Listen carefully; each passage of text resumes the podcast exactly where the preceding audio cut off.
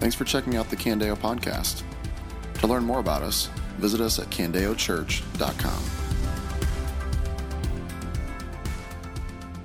Well, good morning, Candeo. All right. As always, it's great to be uh, with you. Uh, if you missed last week, uh, we are in a new series. This is week two of our Family Matters series, hence the couch and the chair, the, the look, the logo, it all matches the great 90s TV show. Last week, I sang the intro song and created a life memory for no one. Um, I really was bummed out. You guys left me out there to dry. Uh, but if you missed it, uh, the whole point of this series is we're taking certain topics and we're, we're creating kind of a family meeting of sorts. And when you hear family meeting, don't automatically assume that dad's mad. Like, I don't know how this works in your household, but when I look at my kids, I'm like, hey, family meeting. Typically, somebody's in trouble. You know, I think of the line, you know, I got a lot of problems with you people. It's time for you to hear about it. Anybody know the reference on that one? Frank Costanza, Festivus. It begins with the airing of grievances. Come on, another classic TV show. I swear I don't watch TV that much, but it seems like I do. But the whole point of the, the Family Matters series is that we would take critical topics and we would circle up as a family and say, hey, this is how we address that as a family. This is what we're going to be about as a family, right? That, that type of thing. It's not always like negative, it's even taking things that we're going to value and say, this is what we're going to be about. And uh, this week, today is actually kind of like part two of a two part conversation that started last week as well, because last week the topic was the necessity of spiritual family. And we talked about how you cannot hold the church family at arm's length, right? But encourage each pers- person to embrace the church family because we need the church family. This week is now about joyful submission to spiritual leadership. And so it, it kind of feels similar Although this week it's not about embracing the church family, now it's about embracing church leadership because you need church leadership. We need leaders in our lives. So I'm going to start here with what may be um, an elephant in the room when I start talking about joyful submission to spiritual leaders.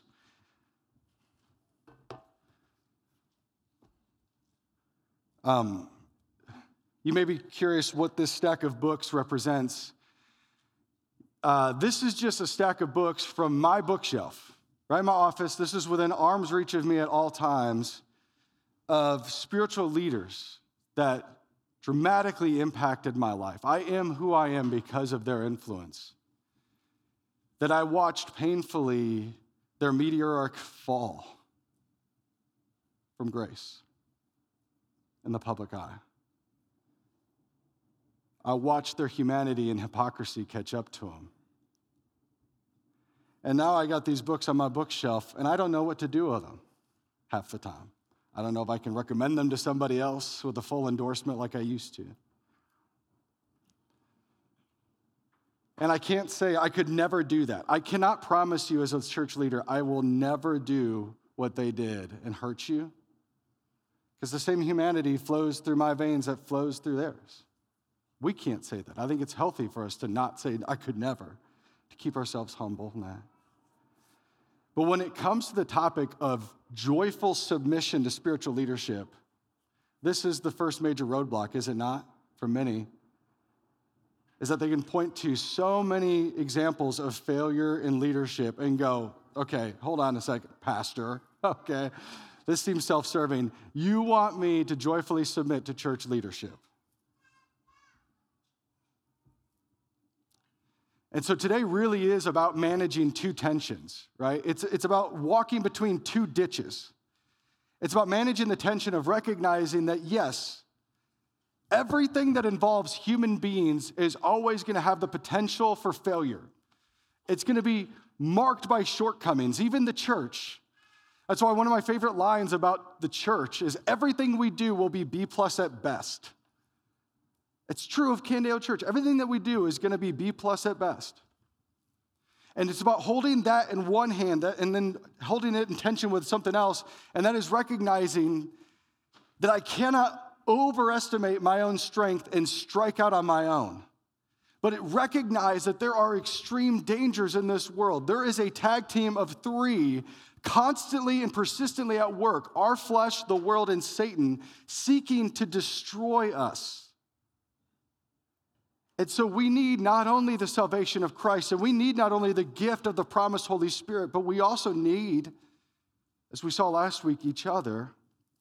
And what we also need, as we'll see this week, we need spiritual leaders.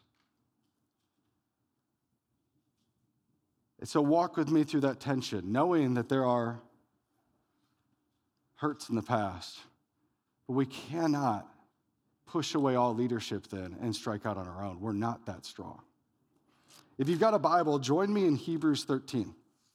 We're going to be looking at verses 7 through 19 quickly this morning. Again, if you were here last week, you know how we did this. Um, we kind of had a shorter message for about 10 to 15 minutes and then uh, invited other elders, pastors up on the stage, which is what we'll, we'll do again today, and have a short panel time as uh, we address some other questions of application regarding this text. But in Hebrews, if you don't know much about this book, know this we don't know who wrote it. But we know that the writer knows the people he's writing to, and he's writing to particularly Jewish Christians, which in the early church, that was a difficult thing to be, was to be a Jewish Christian, an early convert to Christ, and to walk against the tide of your culture. And these people knew hardships. They had experienced many of them imprisonment and some of them the confiscation of their property. They knew hardships. Yet, oddly, at this point now, as the writer's writing to them, the biggest issue now in their lives seems to be that their affections for Christ have has cooled a bit. They've lost their awe of Christ. And so, the whole point of this book of Hebrews is a call for them to persevere to cling to Christ and persevere.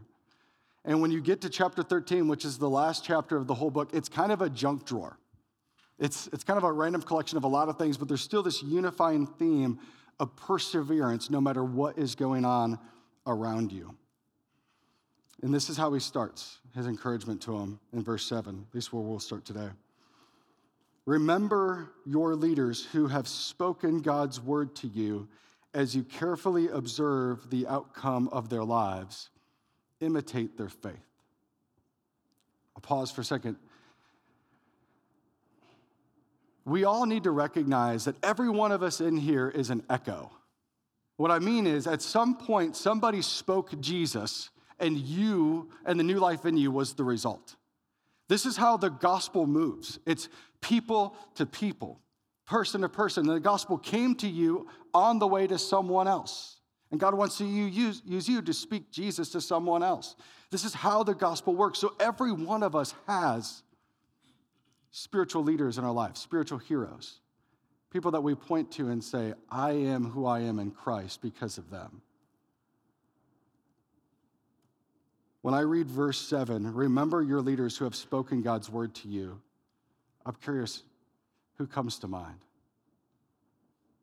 Maybe a parent, grandparent, youth leader, pastor, coworker, friend.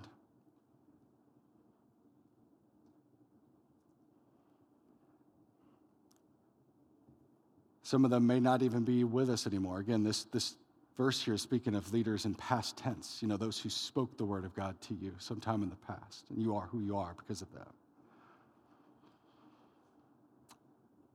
What he's doing here is he's calling them that as you ride out the storms of this world, it's good to remember spiritual heroes. Right? Life examples are powerful. They stick with us. That we should look at our heroes' lives, those who are faithful to the end. We should observe their lives and seek to imitate them. And while our spiritual heroes come and go, the goal is not to just hold on to them, it's to cling to Christ, who is, this is as verse 8 says, right? Our spiritual heroes come and go, but Jesus Christ is the same yesterday, today, and forever. That's the goal. Right? Spiritual leadership is not about getting you to follow that spiritual leader, it's to get you to follow Christ, who never changes. And then he goes in to kind of the context, right? The, the, the challenges that they're facing. Don't be led astray by various kinds of strange teachings, for it is good for the heart to be established by grace and not by food regulations, since those who observe them have not benefited. We have an altar with which, uh, which those who worship at the tabernacle do not have the right to eat. For the bodies of those animals whose blood is brought into the most holy place by the high priest as sin offering are burned outside the camp. And I don't have enough time to unpack all that's going on here, but just take note of this. Right now in their lives, they're not only facing persecution, they're also facing false teaching. And we don't know much about this false teaching, but it had to do with what they were eating. Like there was some type of sacred menu that was going to make them a better Christian. In case you're curious, there isn't a sacred menu that makes you a better Christian, just to make that clear. But that was what they were facing. This is why, though, he's calling for them to recognize God created spiritual leaders for this moment.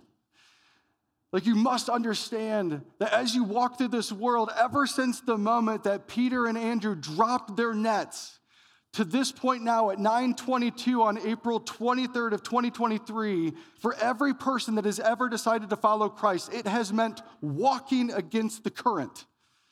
And what the world is going to throw at you, what your flesh is going to throw at you, what Satan is going to throw at you is a billion different alternative routes that you could take. And we need spiritual leaders in those times to continue to labor for our good, to point us to Christ, to help us fix our eyes on Jesus, the author and perfecter of our faith, who for the joy set before him endured the cross, scorning its shame. And then we need to run ourselves the race marked out for us with perseverance by his strength.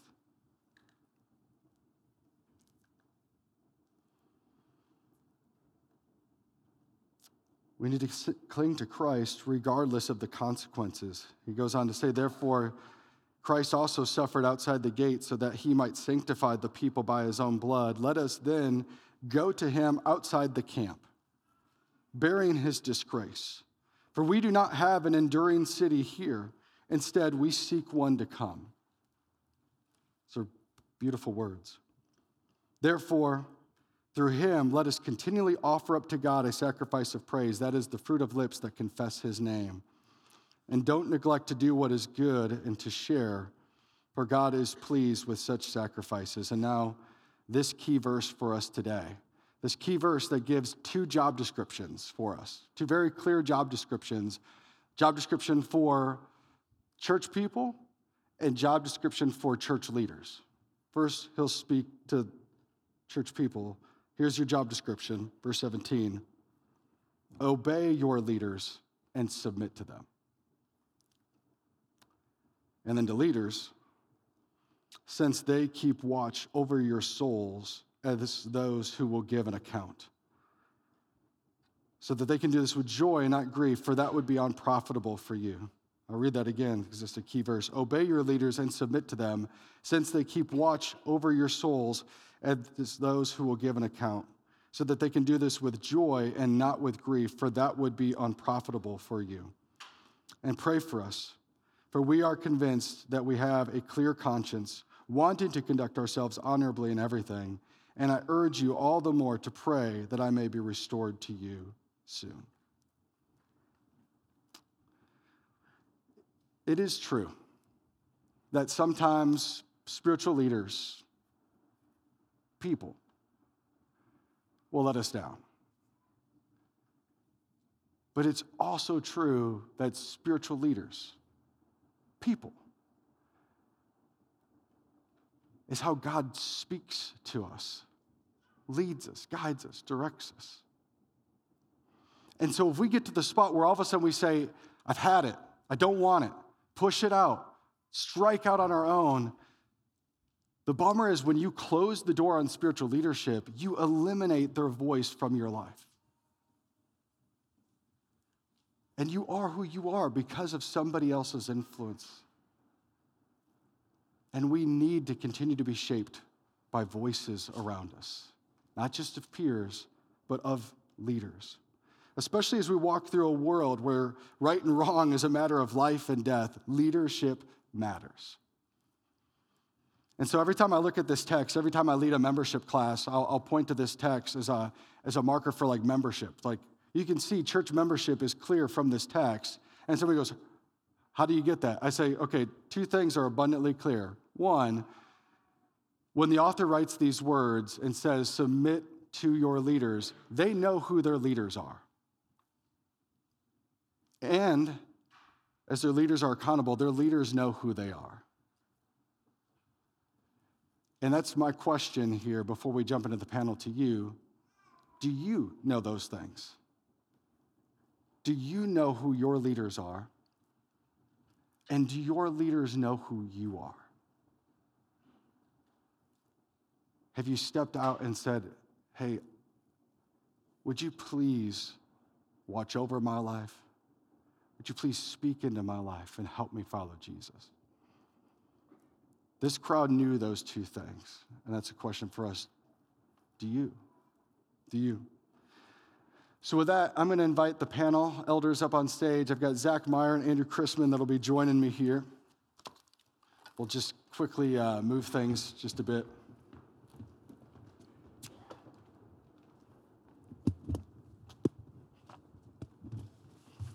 I was really disappointed that you uh, weren't going to sing. Oh, you wanted me to sing? There you go. Why there don't we you go. sing? I, I was really disappointed that you didn't sing this week. Maybe, uh, maybe you want to sing. You want to? No. Is crowd participation here? Yeah, I'm not going to be trying out for the, uh, worship, worship team, team anytime anytime soon? soon. No, they seem to be doing just fine without me at this point. So, real quick, I mean, Andrew, you're on stage from time to time leading in worship. Uh, Zach, the last time you were up on this stage, I believe you were pruning a tree. Yeah, that's right. Does everybody remember that? Okay, so so maybe not not super frequently. So could you introduce yourselves? I mean, I gave everybody your names, but yeah. yeah so I'm Zach Meyer. Uh, I have a wife and four kids, and I am a sixth generation farmer out in Appleton, Iowa. Nice. Your plants destroyed by frost? Not yet. Okay, we'll see. Clap for that.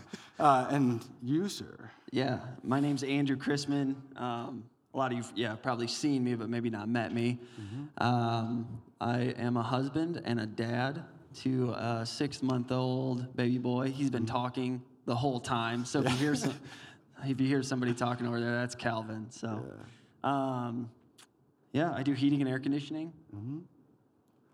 That's about it. Very cool. Yeah. Very cool. Yeah. So two other pastors, elders within our church, not on staff. But guys, thanks for joining me on stage today. Uh, I, am curious. I'll start off with this first one. Uh, so here we are, three elders, pastors on stage, telling people to submit to us. How do you guys feel about that? I feel fine. I kind of want to slink back behind the curtains back there a little bit.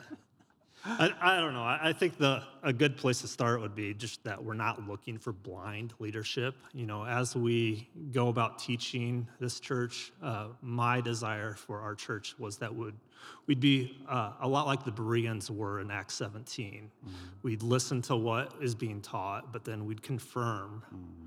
That what is being taught is actually what is written in God's word. Mm-hmm. Absolutely, absolutely. So, in all seriousness, then. Uh, because I wanted to, to pull that question out because just know like our this is an awkward topic for us to address because i'm curious you know when you see verse 17 i think we're going to throw it up on the screen here um, so when you guys read that text what catches your attention yeah i think most people see the word submit and that can be the kind of the focus of the of the verse for them but when I read it, I see, I think we see uh, the, the line as, as those who will give an account. And um, that's pretty humbling for us, for, for me specifically, but I think for us as a, as a group too, that like, I don't even know how I'm going to give an account for leading myself, mm. you know?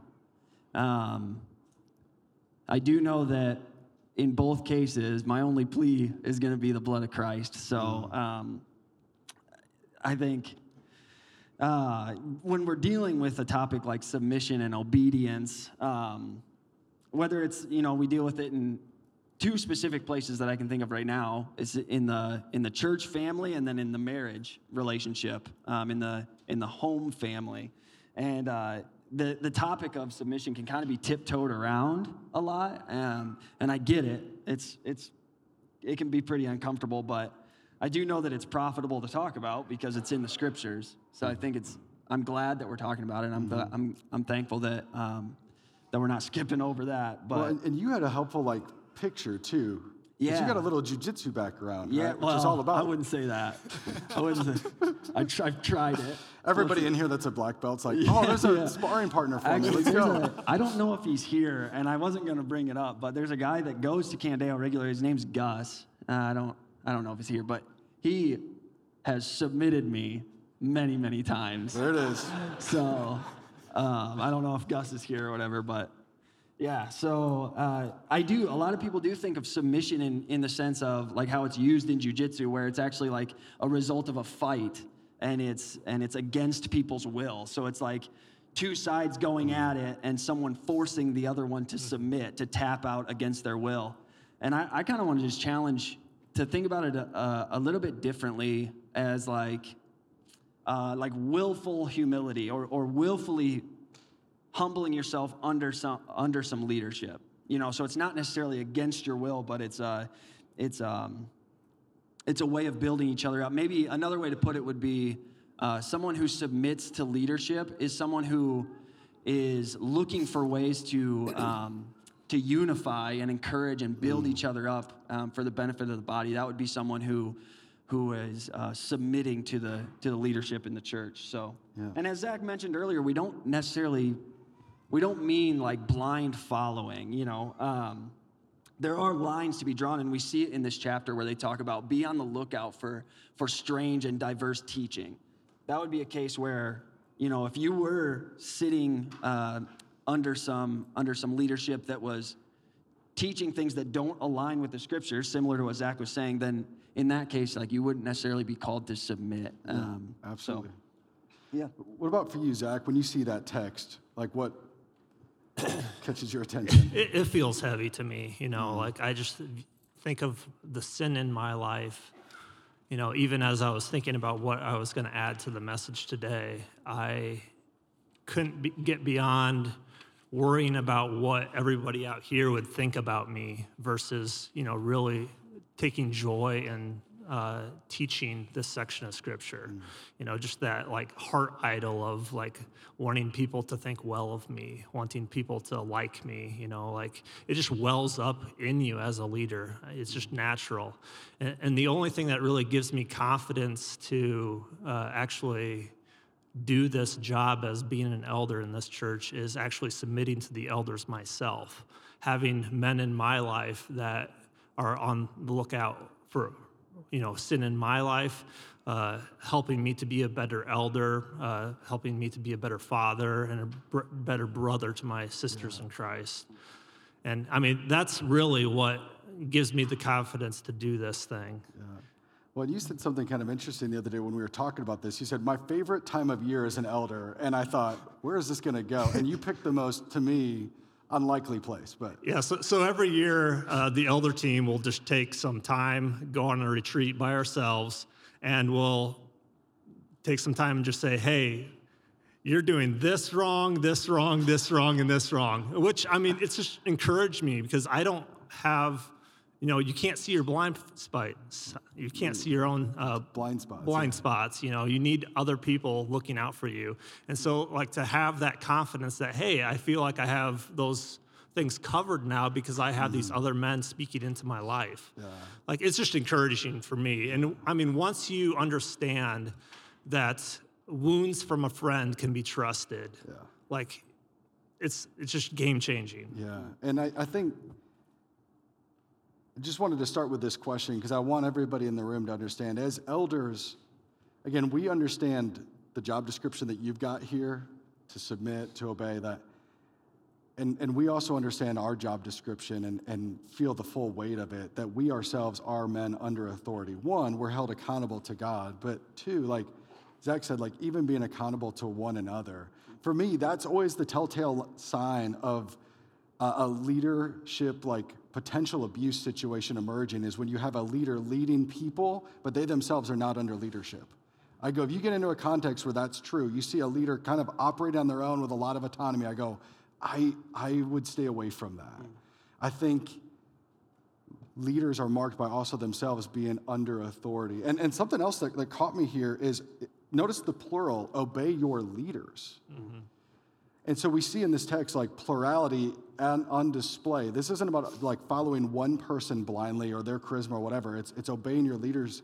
And plurality is itself also a protection from spiritual abuse or false doctrine or those things because by staying in humble relationship with one another as fellow elders, we keep each other sharp. Yeah. And so I, I praise God for the team that we have, and uh, we do feel the, the weight of this responsibility. I, am curious, and if I could turn it to the next question. This one's maybe a bit more like pastoral in nature.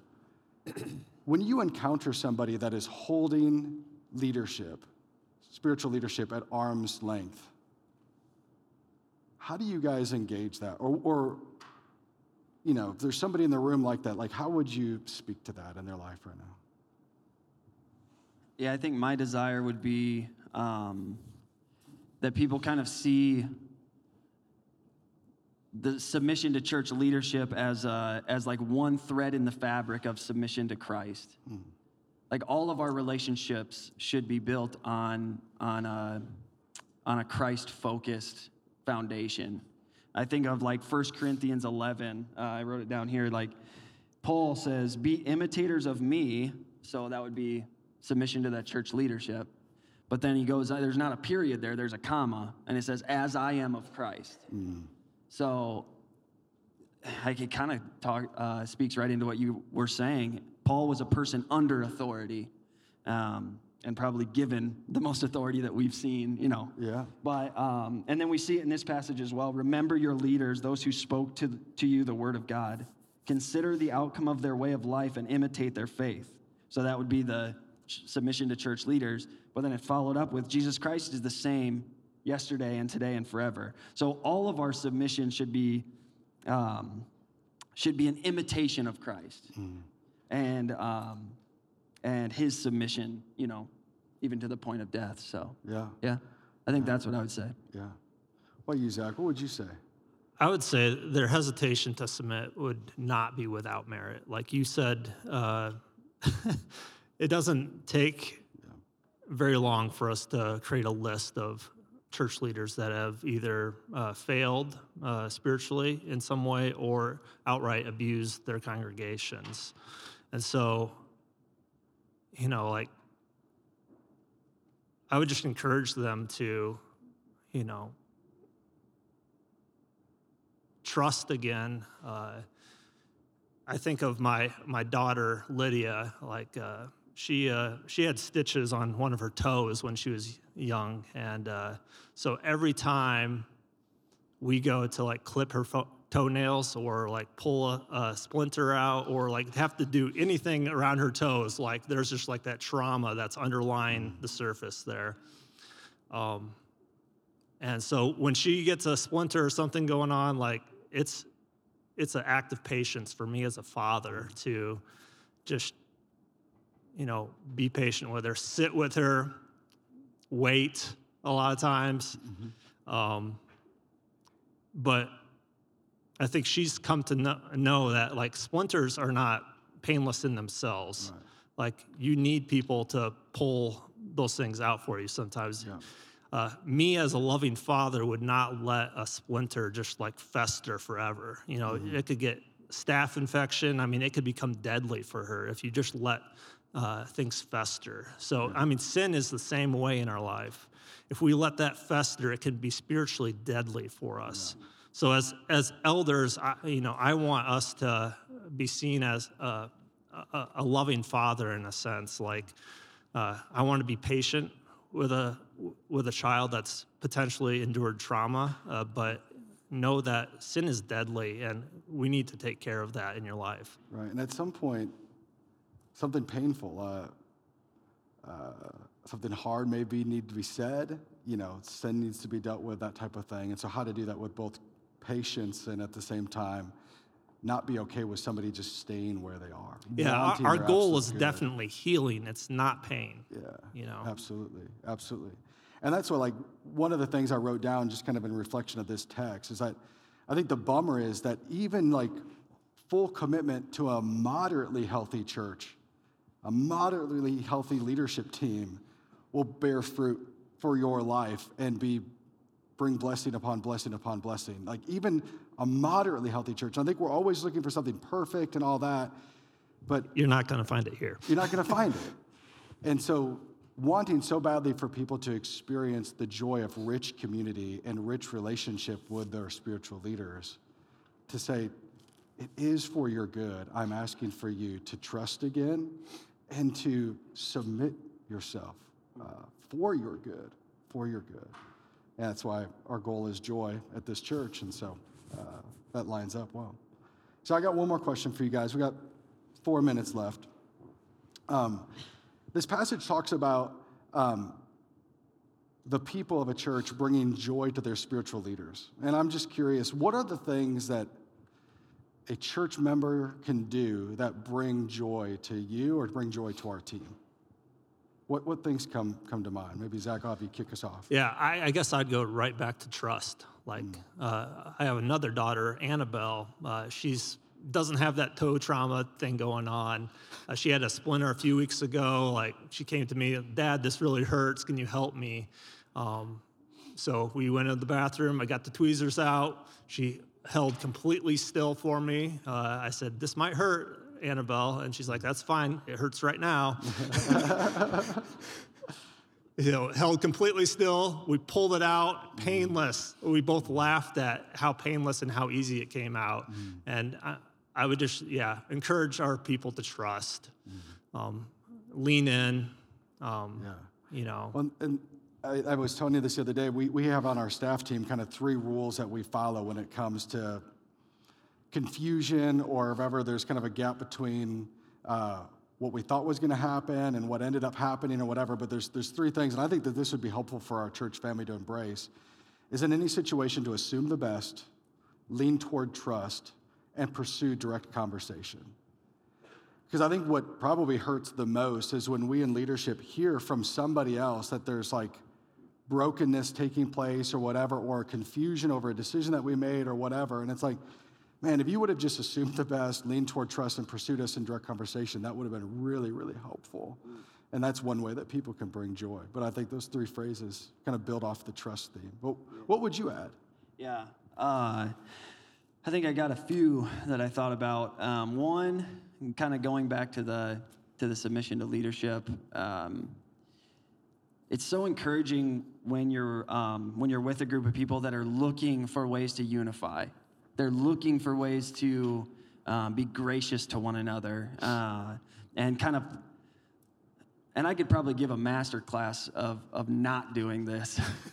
but uh, putting their personal preference kind of on a back burner, um, things that aren't that aren't um, places to draw lines or hills to die on, being able to put that on a back burner for the for the sake of the health of the body, because when people um, elevate their preferences uh, at the expense of the body, that's when it can become a little bit more burdensome. Um, and a second one would be. Uh, I think taking your spiritual health seriously, similar to what, what these guys have been talking about, um, take those splinters in your life seriously. Uh, if you if you are unwilling, you know, unwilling to address those things or have someone speak into your life um, regarding those those uh, we'll, we'll call them splinters, uh, it can be it can be uh, at a detriment to you and as as the group as a whole, the body as a whole. So I'd say taking your taking your spiritual life seriously would be another way, way that gives me joy. And then the third would be prayer. Um, pray for us. Pray for me specifically. I need it all the time. Uh, I've been so encouraged by the letters that we get from a lot of our connection groups about how they're praying for us and they're thankful. That stuff means so much because it can be a little bit of a of a uh, what's the word struggle sometimes. So um, just knowing that the people are praying for us has been, has been awesome. So Yeah. I, I think uh, the way this text ends even highlights that as well, Andrew. I mean, I'll just take us back to verses uh, 18 and 19 of chapter 13 here. He says this, and pray for us, for we are convinced that we have a clear conscience and want to conduct ourselves honorably in everything. And I urge you all the more to pray that I may be restored to you very soon. Uh, it means so much to us when you're praying for us. One of the, the aspects of our job description is to to keep watch over the flock. The word there, keep watch, literally means without sleep. That we would be spiritually awake and alert at all times for the good of our peoples and mindful of where our flock is spiritually to be able to, to chase down, to pursue, to care, to mend, um, to rebuke, and the wide range of gifts and skills that are needed from very tender to very bold and all those things. Um, some of those things come naturally for some of us, some don't. Uh, and we as a team are very well rounded. We love that about our team. I'm grateful for the authenticity and the humility of our team. But we need the Lord's help at all times to stay alert to lead this, this church well. And so I actually want to do something different today in how we close our, our sermon. Typically, we close by having the pastor pray for the people. And what I wanted to do is just flip that. We've now have unpacked God's word together I want to just give you space to pray over your leaders, not just the three of us, but there's 10 others that are not on this stage. Uh, maybe you could grab onto one name and just uh, lift our name up before the Lord. Would you do that, please? Yeah, thank you. This has been a message from Candeo Church. To learn more about us or to hear more messages, visit us at candeochurch.com.